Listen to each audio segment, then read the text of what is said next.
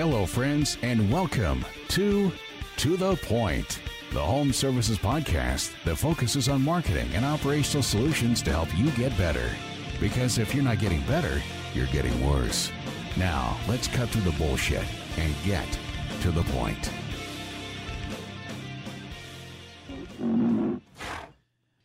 Point, listeners, what's going on? It's your boy Cristiano, host of To the Point Home Services Podcast, along with my main man, Tall Paul. What's going on, my co-host? Yano, brother, good to see you, man. Always a pleasure. Um, I don't know when this will air, but this is coming off of actually seeing you a week ago and spending a week with you. Um, I guess we called it brochal distancing out in the, the hills of Wyoming. So I'm refreshed. I'm excited about our guest today and uh, glad to be here, man, as always. Yeah, man, we did brochal distance, and we actually kind of horseshal distanced because we were out in the uh, the Grand Tetons. Which, uh, Paul, what does that mean? uh, Teton means breast of the earth. At least in Spanish, it's Wayahota, um, but Tetons means just like it sounds. Tetons. Perfect. Okay, so you were blown away. You were blown away by that. You were like, "Who named it?" Like Yeah. it just it, it actually had a name. actually was brilliant. And uh, but we went riding uh, on a an on a s- a incentive trip. Um, a few of us gentlemen from uh, Rhino, and uh, it was pretty amazing to be out in the middle of nowhere with no cell service and no Wi-Fi until it, it was scary. So I experienced nomophobia, which means I had no mobile phone. So it's a real thing and it happens. Okay, let's get after it. So uh, to be uh, aware of our time and to be uh, courteous to our guest, who I am super excited to have on board. Um, we have lots of mutual customers. Um, been in the business. He's like an OG in the home services space. Um, great guy. Um, we have a lot of similarities on our characteristics and just how we and how we operate our businesses, and um, just a good dude, man. And, and a lot of mutual customers who have said a lot of great things too, which is uh, you know, holds a lot of val- validity to it. But I want to introduce our guest. Um, he is actually on the East Coast in Jersey. Um, now, is that considered North Jersey or is that still South Jersey? That's South Jersey still, right? That's North Jersey. Where are you at? I'm like West Jersey. Okay, so like forty, like forty, like you're north of Cherry Hill, like which is Yeah. north. Phil, okay, whatever. So anyhow, um, I'm gonna get into I'm in the sticks. up in the sticks. Uh, my wife's uh, family lives in uh, in Jersey, so So um, m- most people think that Jersey is Newark. They just think Newark is the you know extends everywhere. But Jersey's got rural areas and lots of pretty places to do things like ride bikes, oh lord, farm animals. Yeah, wait a a lot of farm animals here. A lot of lot of corn, cows. Yep. stuff. Well, listen, I'm not opposed Now to that since I grew up with that stuff. Um, so our guest, man, you've been in the business what, like a- a quarter of a decade? Is that fair? Yeah, yeah. I, I haven't been able to find a better job, so I mean, I've just been sticking with it. Makes so. perfect sense. Now, Chris, quarter of a decade is is 2.5 years. Just uh, oh couldn't shit, I said decade. What's a century? good. There Century, you go. Yeah. Yep. quarter of a century. Close enough.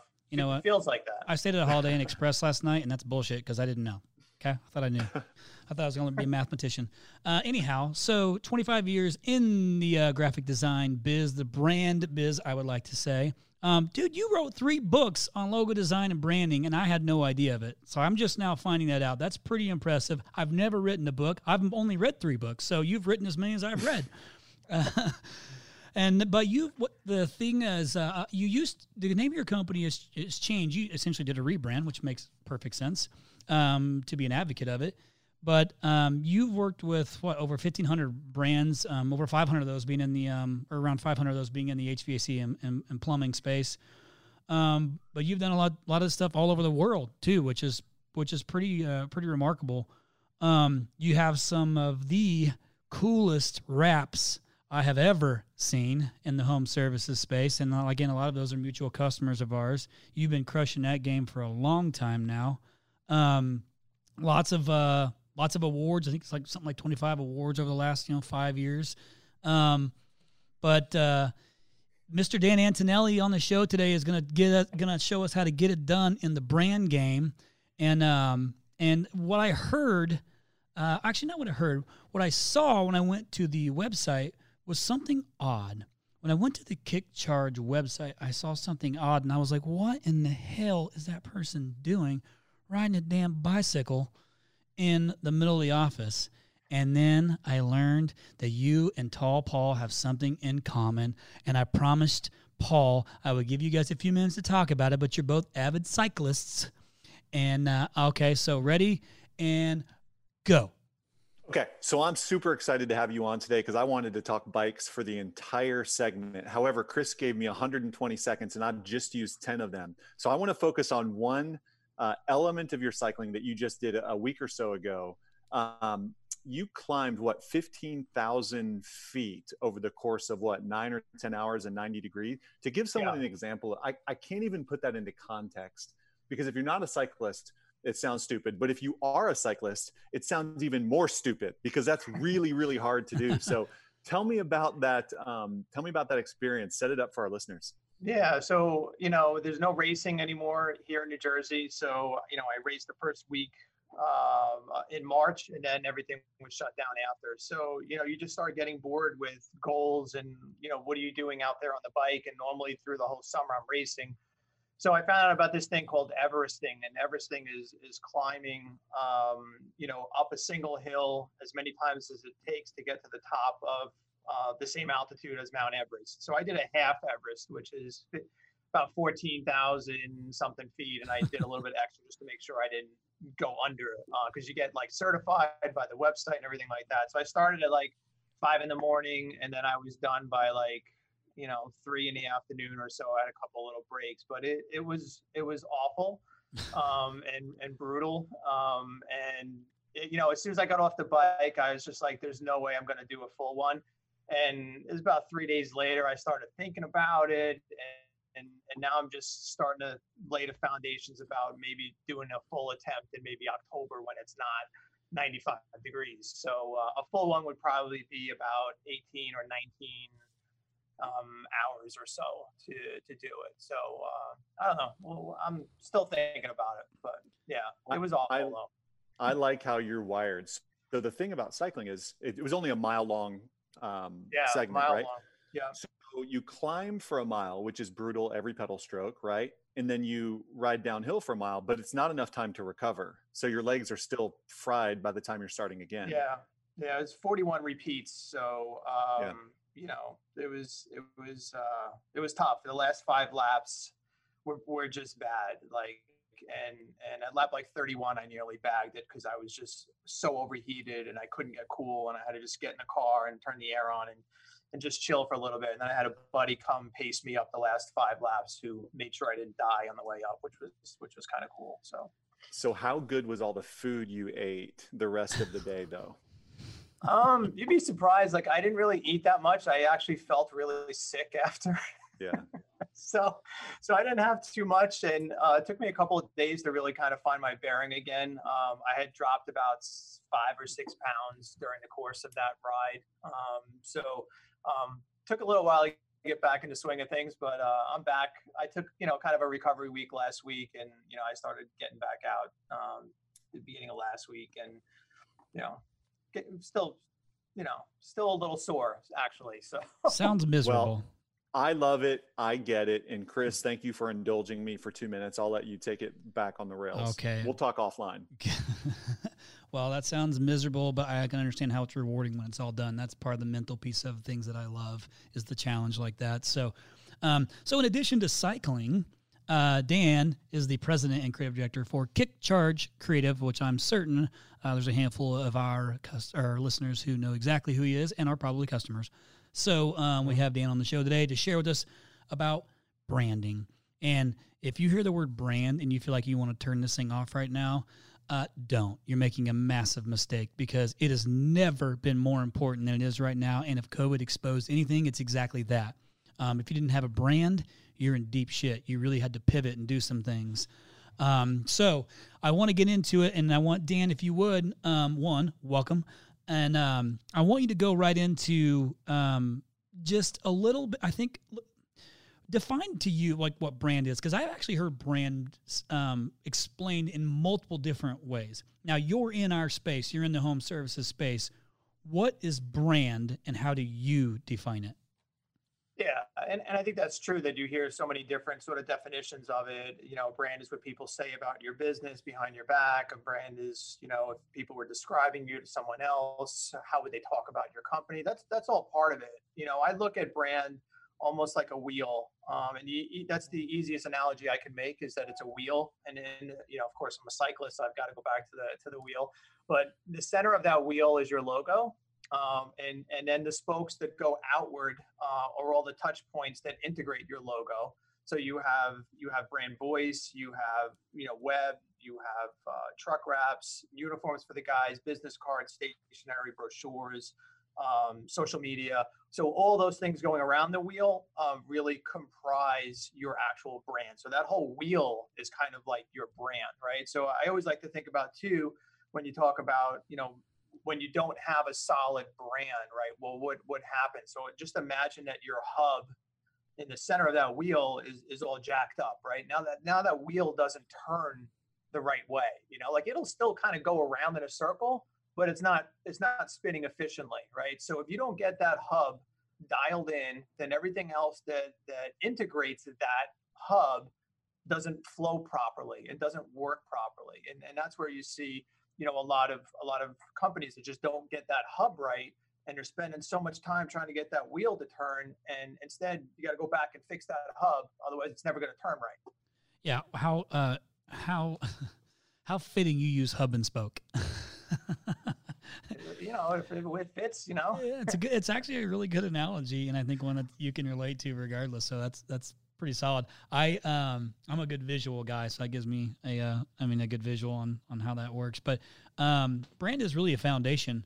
Like you got to have a good brand. I got to ask this question, and it's not on it's not on what we had um, discussed, but I got to know because I I heard it last night. Um, what's your two cents on people who use um, their initials as uh, as part of their brand or part of their logo?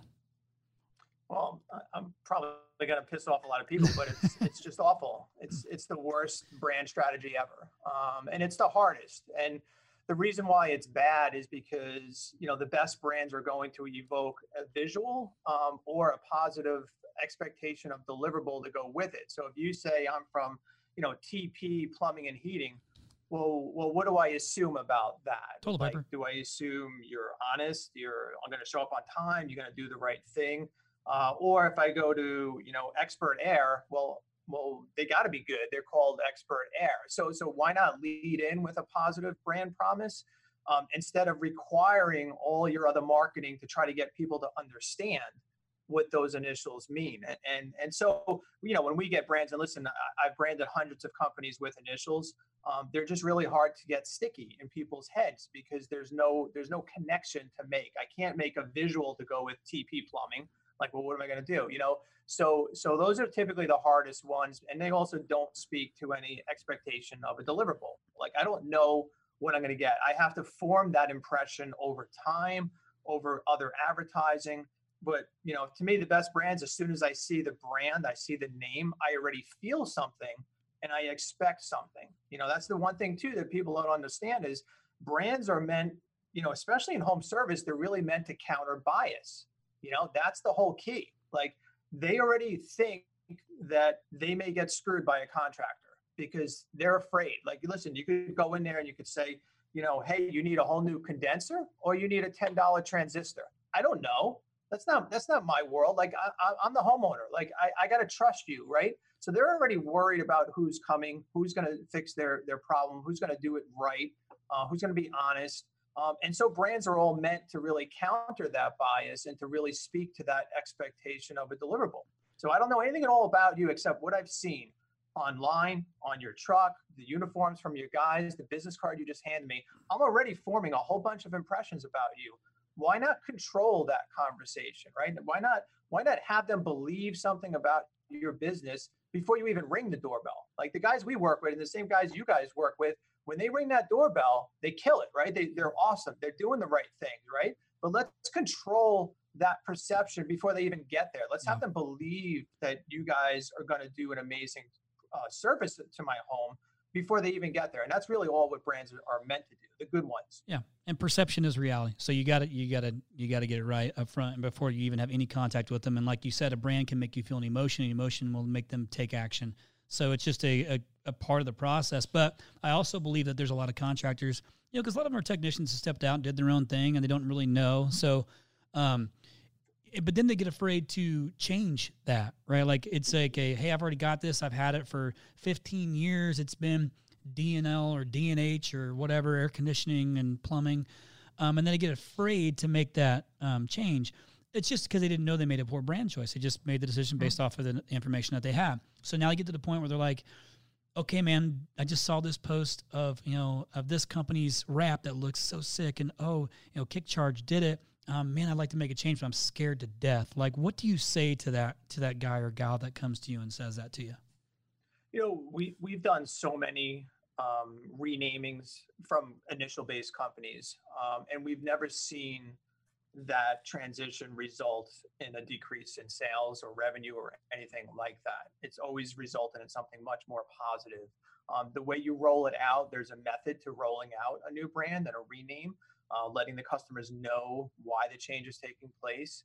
Uh, but we've just never seen an instance where that's been a mistake. But but to your point, you know, listen, you know, old logos, all brands, old names, and and things that don't actually work in their favor, they're like a warm blanket, you know. And and the, the clients are like, well, I've been doing this for so long and it's been working. Why would I ever change it? And it's sort of the wrong idea to think about. It's more like, well, imagine if you had a better brand like how much more you'd be killing it right now.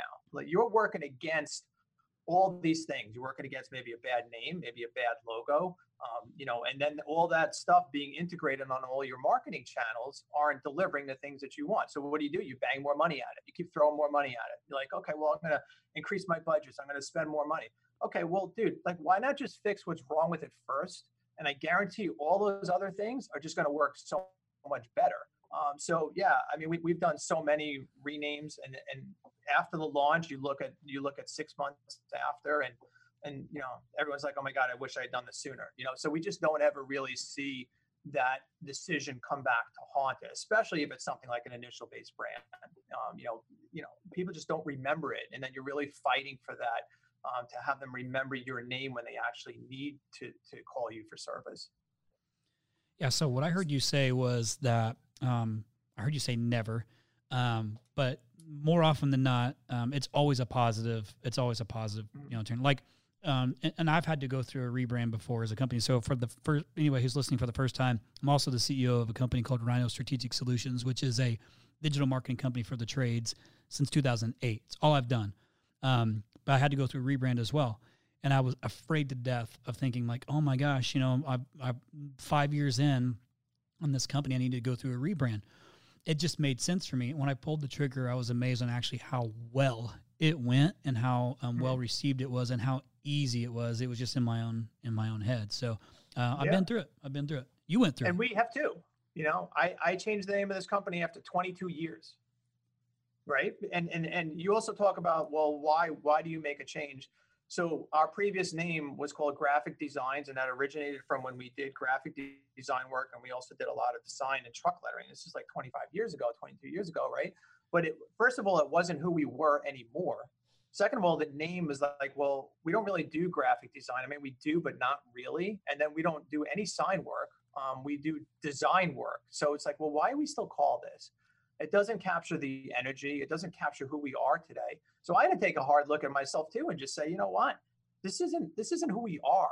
Uh, and so I went through the process as well, completely redoing everything. And listen, for for for us, I mean, the implications were were substantial, right? I mean, the website, redoing our own website, all the marketing materials, the collateral. Uh, I mean, there was so many things that we had to do. Now, granted, that's what we do. So, like, but still, it was a huge undertaking uh, for us to go through it. But, but oh my God, three years, like I just saw, you know, my Facebook memories that it was three years ago yesterday that we renamed and rebranded. And like, oh my God, it's been like, we've had such great growth since then. People know our name. They think it makes sense. They think it's cool. They think it captures the energy that we bring to the table. So it, it was such a great thing that we did. I'm so glad I went through it. But I do have a deeper appreciation for it as well with the clients that we work with to, to know that they have a connection with it. And I'm not trying to diminish that connection. Um, but I do have a deeper appreciation for their affinity to what they've had, right? Because they've been using it for a long time. I had the same thing, 22 years. I was using it, but I, you know, I said, you know what? If I if if I want to take this company to where I want to go, I can't get there with what I'm doing currently. So I had to pivot and make a change as well smartac.com, smartac.com. If you haven't heard of it, you better find out. If you haven't implemented it, you better check it out. You have to get started doing something. 2024 is going to be an absolute battlefield. What are you doing differently than your competitors? You need to make sure that your memberships are sticky. Smartac.com does that. Lifetime warranty, insurance savings, filter discounts, 24 7 monitoring that lets you know about problems before the homeowner might even know about the problem. Live tech chat, service providers, all of this with smartac.com. You gotta check it out now.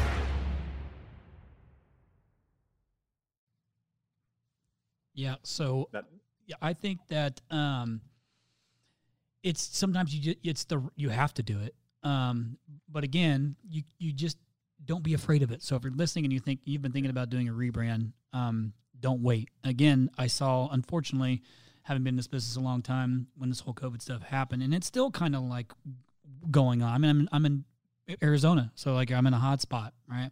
Um, but man, I've seen so many businesses that didn't have a great brand impacted by it. So um, don't do nothing, do something, make a change. And uh, and as we go through this, you'll learn some more tactics on on how to go about it. You know, because um, you know Dan's really helpful in at least giving advice, and and like most people we've had on here that are willing to help. And uh, even if you um, aren't in a spot where you can work with Dan or another branding agency, anything like that, you, you can at least get some tips on how to start, you know, preparing to make that change and things things of that nature. So, Paul, you have any questions for uh, from a man, Dan? Yeah, Dan, I would imagine that you're evaluating contractors' brands, you know, several every day or every week, right? People come to you and they say, "What can you do? What would you recommend?" Yeah. That's a big part of what you do. Mm-hmm. What are the the things you see that are reoccurring bad things, negative? What kind of patterns do you see on that side? And then what are the elements of a good brand? Like where do you try to take people? And you can start at the hub, you can work your way down the spokes, however you want to to address that. Yeah, I, I mean, listen, so many people do contact us, and we're, you know we're blessed to to be well known and, and to have a lot of people very interested in, in what we do. Um, but you see, you know, they see our work, and, and, then sometimes they just want a really cool truck wrap, and then they they send their logo, and they're like, you know, we really love what you do. Here's our logo. And, you know, you look at that and you're just like, I can't do it. Like I can't, I can't deliver what you're asking me to do with that logo because there's so many deficiencies in either how it's executed. Uh, maybe there's legibility issues. Maybe the way the art is rendered is is is amateurish. Maybe it's just clip art. Um, so you see, you know, guys that are interested in and and and sometimes just even getting a really effective truck wrap, and then what they send me will never work. Um, and it's at that point I'll have that conversation and say, listen, like I'm not going to take your money to do a wrap that I know is destined to deliver a poor ROI. Like I, you know, I just don't want to be responsible for that. And you know, I'm sure someone else, you know, maybe willing to work with that, and and that's cool. But it's just not who who we are. Um, so you see issues like that where where you just know fundamentally when that brand needs to be executed in that particular space that it's not going to function well. Um, and then, you know, as far as other things you're evaluating again, like, so they're coming to me with something and then I'm forming an immediate impression because that's what I do. But like, so is Mrs. Smith or Mr. Jones, um, who is also looking at your truck. So what impression is that brand delivering? Um, and making sure that that impression is positive, um, and sticky. So like, even for you guys, obviously, you know, um, in the digital space, like, would you rather your clients need to rely on someone typing in heating repair Phoenix? or would you rather them just typing in their name already because they already know the name? You know, like obviously that's how you win the battle on the streets, and that's kind of the connection that we see is is you know for the guys that we rebrand, we reintroduce the the uh, the, the new logo on their vehicles, uh, you know, online, etc. That that now they win the battle online as well, much easier because people know their name now and it's not a question of a relying on Google or being at the top of Google. Like obviously you still got to do that. I'm not saying that suddenly you can eliminate SEO or pay per click or any of those other things, but that's really where you want to go. So what we see is is guys that invest in this and do it right actually do not change their advertising spends, but suddenly revenue is up 30, 40, 50, 60% in a year with changing nothing except the brand. So that tells me that that the ROI is substantially impacted across all the ch- channels when you do that brand correctly, you know, from the first from the first place. Yeah, I would. Yeah, I think. Go ahead. Oh, go ahead, Chris. I'm sorry. Go ahead, Paul. I was going to say, not a lot of people who do branding want to talk ROI because it can be hard to measure. So, has it been your experience that clients will uh, make this move, rebrand, start at the hub, work their way out, and then ROI comes quickly after that? Absolutely. I mean, there's a page on our website that has like 30 examples Mhm. and the timelines as far as revenue increases post rebrand. Now, I'm not going to say I'm going to take 100% responsibility of increasing someone's business, but I will say, and and and those clients will speak to it, that the brand was the the the thing that started it all, that made everything Yeah. work better. Um, so we're very diligent about recording uh, revenue at the time that uh, a brand launches Mhm. um, and then looking at it six months down the road or a year down the road and, and, and seeing what, what has changed. And we're also very cognizant of, well, what else changed as far as your advertising budget? But if your advertising budget remained flat, then really what happened here?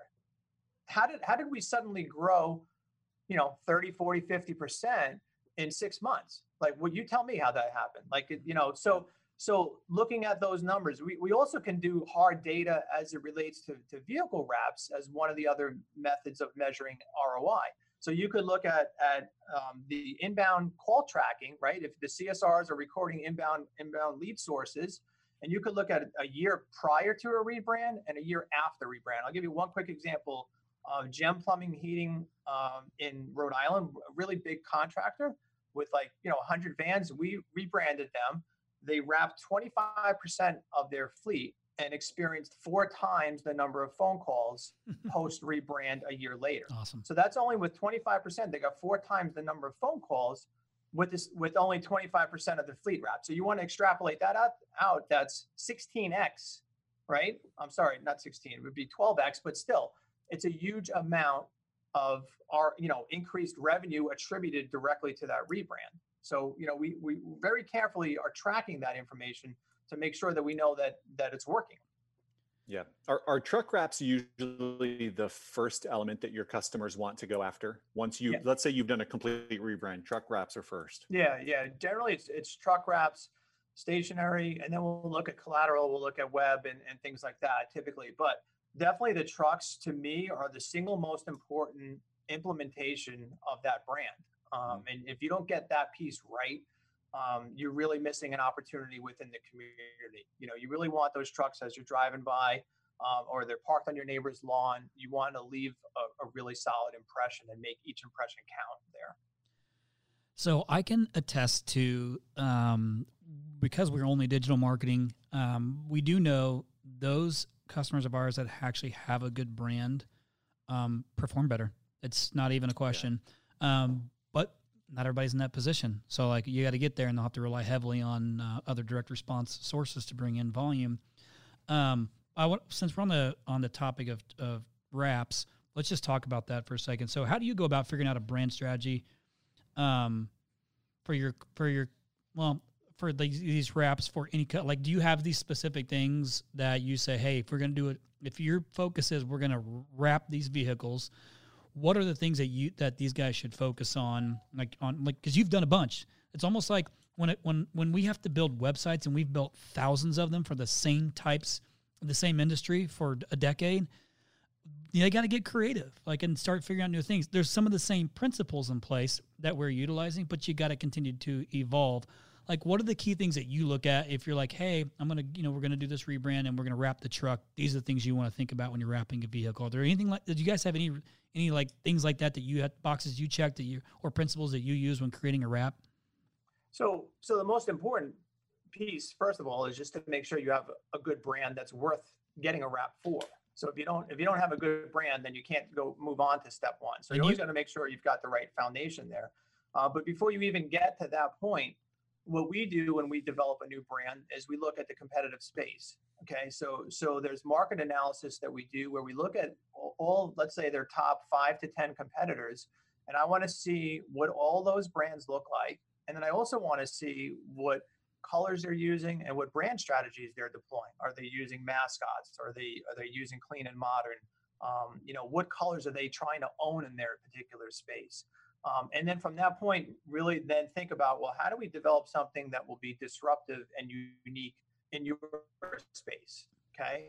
So we want to own our brand colors. We want to make sure that when they see these vans and, and they're colored a certain way, they only think about our brand, not five of the other guys. So like if you're heating and air, typically I want to avoid red and blue, right? Because it's so popular within the trades to have a red and blue van or red, white, and blue van um, if you're HVAC. Um, so I can't own those color schemes. So I'm trying to think about ways in which I can own a strategy that is different than what everyone else is doing in your particular market. And then the other part too, like we like we just mentioned earlier, is, is thinking about even beyond just that part of the strategy, but what kind of story can we tell that would be unique in your space? Uh, is there anything about your culture that makes your company very different?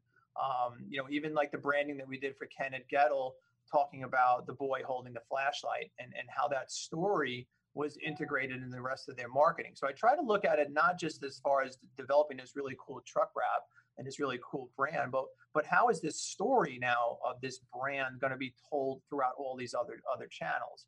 Um, so definitely color is super important on the vehicles. Um, legibility is so important. That's where you see guys really, really miss the mark with legibility. Like the thing rolls by and you can't read it. I don't know who it's for, you know, and they think that putting more and more stuff onto these wraps makes them more eye catching. And, and it's actually the opposite. It takes away from your brand.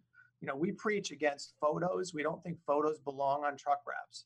Like, okay, you're a heating and air guy and you throw a condenser unit and, you know, it's on a green grass and a blue sky. Well, terrific. You sell heating and air conditioning equipment who are you? I don't know because I can't I can't see your name because I've got this big ass condenser unit on the side of your van.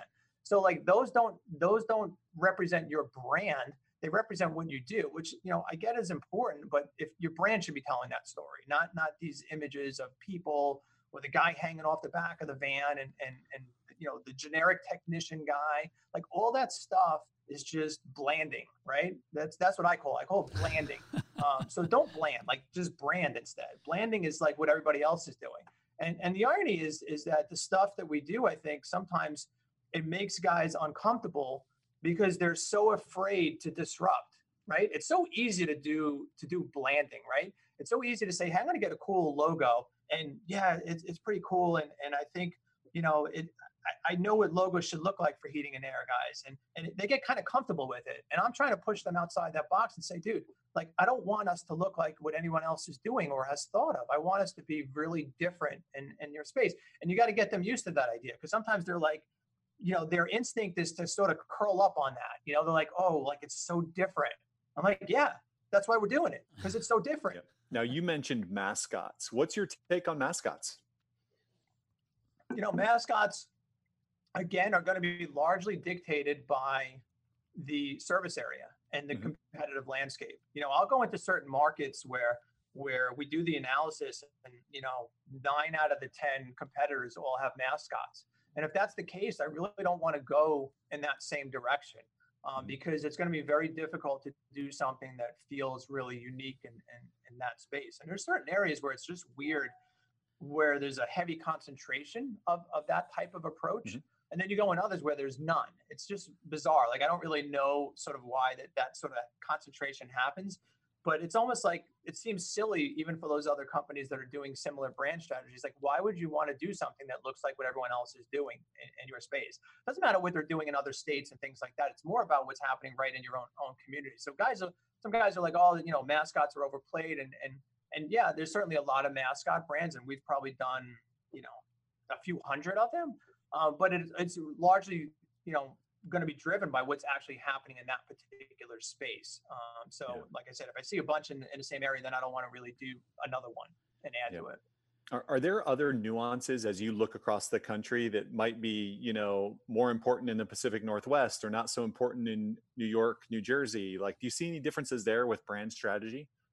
Sometimes like depending on the name um, and their location you may be able to do something that's more thematic in nature like we did a mm-hmm. brand for a company called seaside um, that was um, near, near, the delaware shore um, so we you know kind of did a mascot that is a turtle holding a wrench Um, and then I did another one for a, a, client that's in the Jersey Shore called the Shore Guys, and it's a guy on a on a surf. You know, he's on a surfboard, and the, the whole truck wrap has got kind of that that vibe. Um, and a couple of things we did in, in Orange County, California, that I don't think would play well in Middle America. Um, so so when you get a little bit more thematic in nature, and certainly when the names are more thematic, then they may be a little bit more um, of a regional strategy that makes sense more so in that particular region than, than in others. You right. did. What, what, about recruiting? Any um, any impact on recruiting, or you know, people always talk about having a hard time finding candidates. Have you had any good stories there? Yeah, I mean, absolutely, and and that's something too where you know you see a lot of guys lamenting, oh, it's so hard to find people. Like no one, I can't get anyone.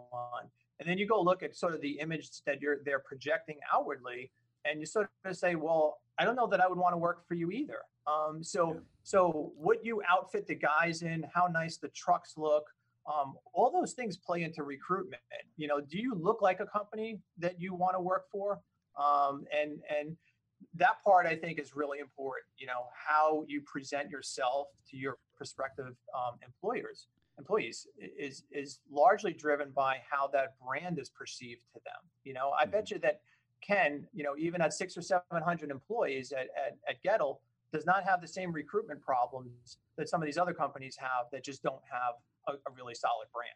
Um, yeah. You know, you mentioned Ken, and I want to talk about him for a second because you know a lot, a lot of people know ken and ken has a really big personality and people know ken and they know what ken's about but you almost don't connect Ken with Goettl to a degree. Goettl's brand kind of mm-hmm. stands on its own. So like Ken can say whatever he wants online in a small group and it, you know, whatever.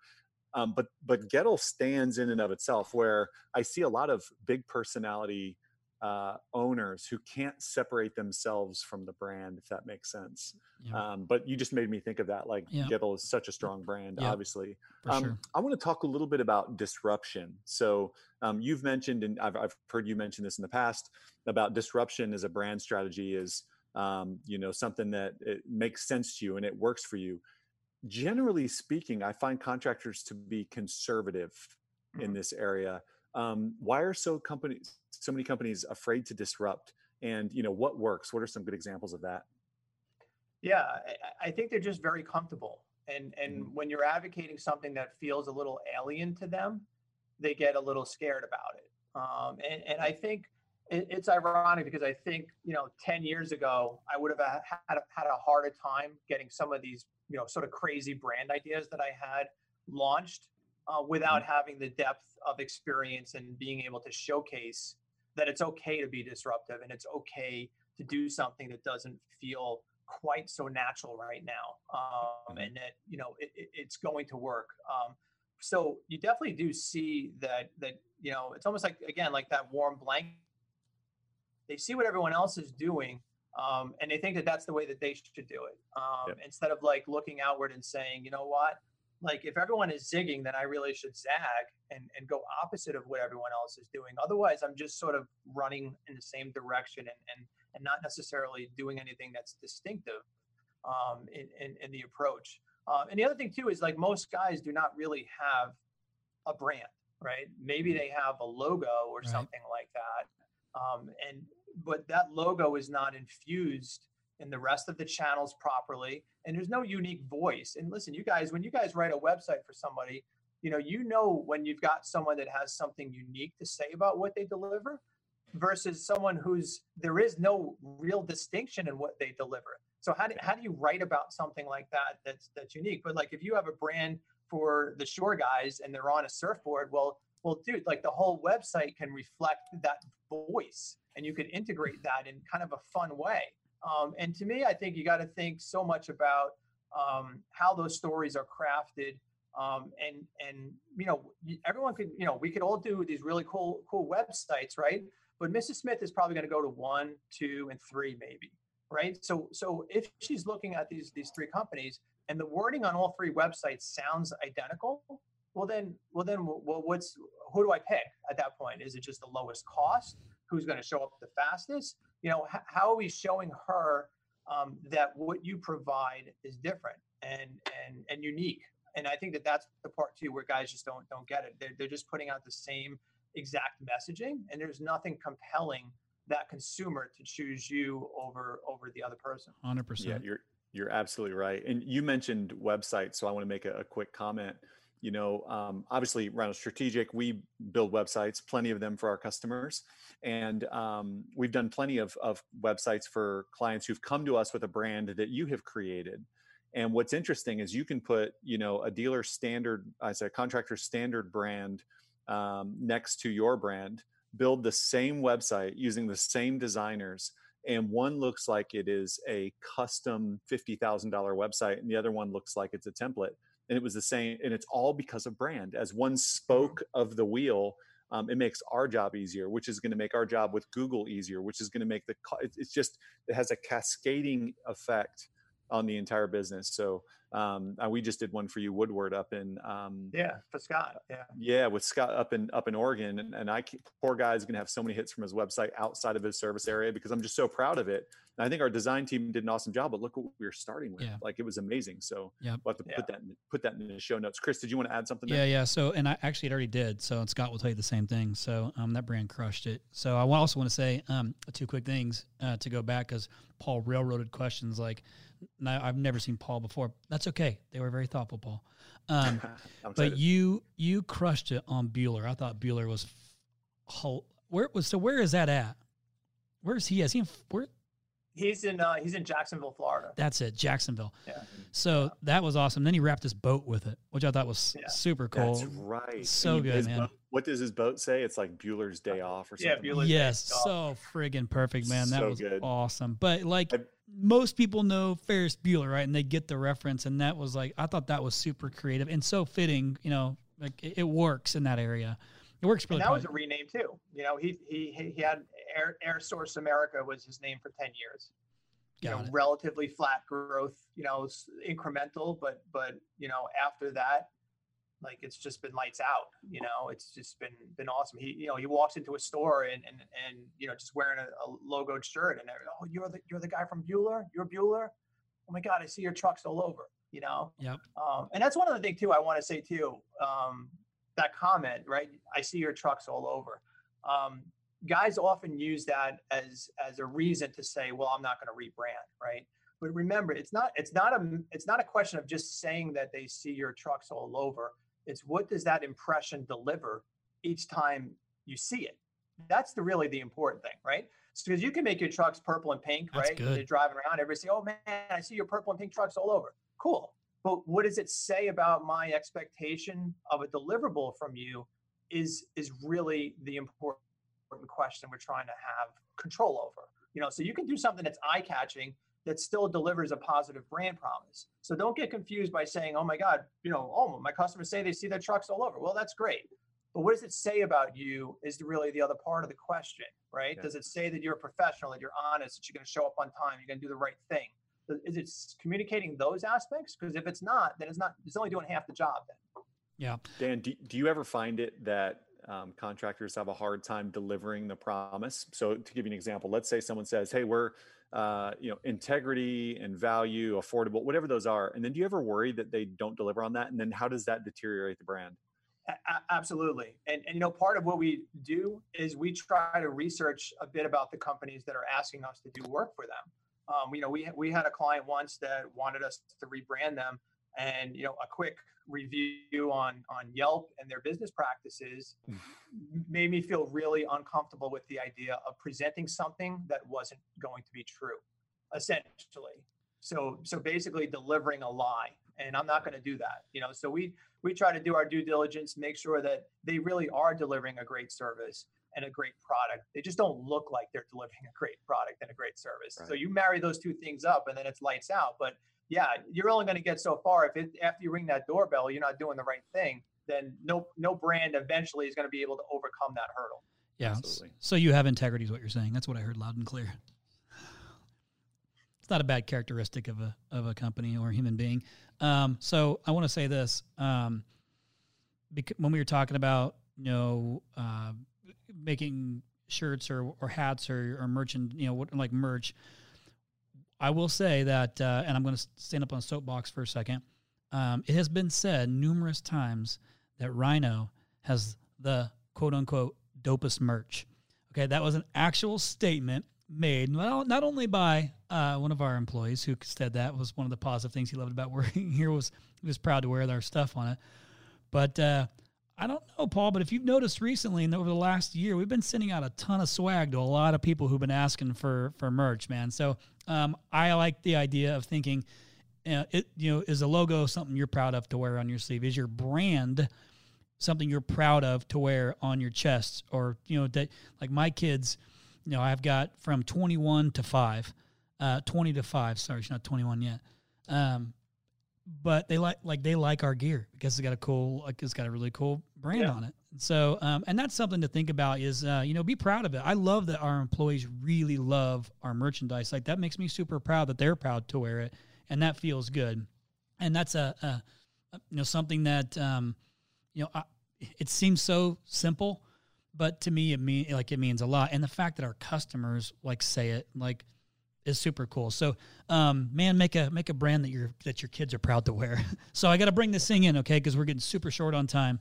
Um, I want to do a couple quick things, and then uh, and then we'll wrap. Um, I want you, if you wouldn't mind. No pun intended. Yes. Then we're going to wrap. Um, nice catch, Paul. Uh, what does it look like if uh, if somebody wants to come and work with Dan? Because um, I know that there's um, like cost is all over the place, and it all depends on how, depends on what you do and the things that you do. Um, in addition to just creating the actual logo itself, but like quickly, kind of what is a, a high level of um, you know or a ballpark on what it costs to do work with Dan Antonelli and KickCharge? Yeah, I, I mean, certainly it, it, varies. You know, most of the companies are coming to us generally between, you know, looking to get the vehicle and the brand done initially. And generally that's going to be, you know, kind of in the ballpark of around 10,000 or so, depending on what things are, are, are added to sure, that. Sure, yep. Um, and certainly costs are all over the place. You know, the only thing I would say and just recommend everyone is just make sure you're dealing with a professional. Like if you can't use us, I mean, obviously we'd love to work with you, but but just know who you're hiring. You know, there's a lot of chatter about using online companies and, and crowdsourcing your logo and your brand. Um, just just know that those those types of sources um, can be perilous. Um, you know, there there's been thefts. I, I mean, I've probably had about 50 or so of our brands stolen and resold on those sites to people who don't know that it's stolen and then they go wrap three vehicles and put it on their website and put on their uniforms. And then they, you know, we find out about it because a lot of people know our work and they're like, hey, this dude stole your logo. And I'm right. like, yeah, great. So, um, you know, the cease and desist go out uh, or the damage demands go out and, and, you know, all that stuff is thrown in the garbage. So, so just make sure whoever you're hiring, you know, don't use clip art in your brand. Another big mistake because you can't trademark clip art. That means the guy next door to you literally can use the same exact logo and you have no recourse against that. So original art is super important. Um, and and just make sure that you know they stand behind what they're doing. Like the problem with the crowdsourcing thing too is like let's say they they sold you something that was stolen and then you go do it. You think you're going to be able to recoup your losses from the guy overseas and he's going to pay to rewrap all your trucks from the stolen logo that he sold to you. So you know, just be aware of some of the you know the, the the pitfalls that can happen. I'm not saying it happens all the time. Some stuff happens fine, you know, but um, it's also a little bit different, you know, as far as doing strategy and really understanding the market and and and also how that logo needs to live on all the other platforms is also the other challenge. And, and most guys don't don't really understand that. It's like, you know, maybe it'll look okay on a truck, but it's going to look like crap on your website, or you'll never be able to get it embroidered, or et cetera. So, you know, we approach these things trying to figure out holistically how this whole brand has to live in all these other channels. Yeah, and so if somebody wants to get a hold of you too, it's not like even if they don't, you know, even if they just need to understand what to do, what to ask for, what to think about. Um, I know that you and your team are open to having a conversation, even if they don't end up being able to do business with oh, yeah. Charge Creative. Absolutely. So I, mean, I, I, help a lot of people too. That they'll send me a sketch, or they'll post something on the, the owners groups on Facebook, and you know it, it's a truck wrap, and yep. you know I'm always happy to give feedback. The one thing I hate to see is I hate to see guys you know essentially throw away money on on a really bad idea. Right. and if i could lend some support or some insight on sort of hey you know what? If you just did this and move this over here and change the size of this it'll be 10 times more effective like i'm happy to do that as well. So what's the best way that our listeners are that uh, they can they can get in touch with you or what's the best way? I mean obviously the website if you want to share that but like what what is some other contact information that they can get a hold of you? Yeah, Yeah, they could just hit me up at dan at kickcharge.com and certainly at kickcharge.com too. If they fill out the contact form, you know, the team here would be able to get in touch with them. A lot of times, you know, it goes through, you know, the the salespeople, and then they'll send me information about that client or ask me if it, it's a logo I think I can work with, and then if I need to have a conversation with the client about that specific logo or whatever, you know, I can certainly do that. Wonderful. Well, listen, thanks for being such a kick-ass dude in the home services space with these. I mean, literally, I I think the best wraps I've ever seen have come from KickCharge Creative, and and I don't just say that because uh, you know we have mutual customers, and I have you know customers that are listening. It's legit how I feel. I mean, if you um, for those who um, are just listening and can't see, he's actually got a bunch of the trucks he's wrapped behind him on the video, and uh, some of those are customers but they're phenomenal. It's just next level. And um, I will leave you guys with this. Um, don't ignore it. Don't mix up logo versus brand. All right. If you have questions on what's the difference, what the hell to look at, and you don't even want to talk to Dan, go to his YouTube channel. He's got a YouTube channel. Just go to YouTube and type in KickCharge Creative and watch some of his videos, and he'll give you some more information because certainly you can't remember everything we just talked about, even if you go back and listen to it. But if you if you heard him, it's okay. It's actually, you should be different. Um, set yourself apart, is what I heard him say multiple times from your competitor because you're all doing the same thing. You throw a condenser unit on your truck, you're just like everybody else who does heating and air conditioning. All right. Make yourself different, be unique. Less is more. I believe is something like kind of the path you're going on the wraps, like less is more in regards to don't put a bunch of shit on your vehicles. Make it simple, make it easy. If they go flying by you, did you understand what they do? Um, and and listen, I by by no means am a uh, creative. Like I can't I can't draw. Um, my writing is terrible. Um, I can't build websites, which you know that's why I hire people smarter than me. Well, the company does a phenomenal job. My designers can crush it. They build phenomenal websites that produce, but I'm not a brand guy, and that's a difference. There is a difference there. And I do believe if you marry the two together, it 100% is the absolute best outcome, no matter what. If it's word of mouth, referrals, TV, radio, it all comes back to that hub, which is your brand. So if you don't know, now you know. So, Dan, thank you so much for being on here, brother. I really appreciate you. Tall Paul, thanks for asking some super thoughtful questions. Uh, listeners, hopefully you got a lot out of this. Um, again, you can always reach out to us directly too if you want to uh, us to put you in touch with Dan, we'd certainly be happy to do that. But Dan, appreciate you being on here, brother. Thanks for having me, guys. It was awesome. Awesome. Okay. Until next time, listeners. Oh, oh by the way, quickly, um, and I will mention this again uh, on some of the other future podcasts because we're super proud of it. But to all of our listeners, thank you, thank you, thank you so much for helping us hit number 32 overall on the Apple Marketing Podcast in the United States of America. And to our Australian listeners, which we apparently have a lot of, uh, we hit 45th overall marketing podcast in Australia to the Aussies. So thank you so much. We are so absolutely grateful for that. Until next time, keep listening and keep kicking ass. Thank you for listening to To the Point. We hope you enjoyed this episode. Please consider leaving us a review in the App Store. And don't forget to share with your friends. Till next time, kick some ass.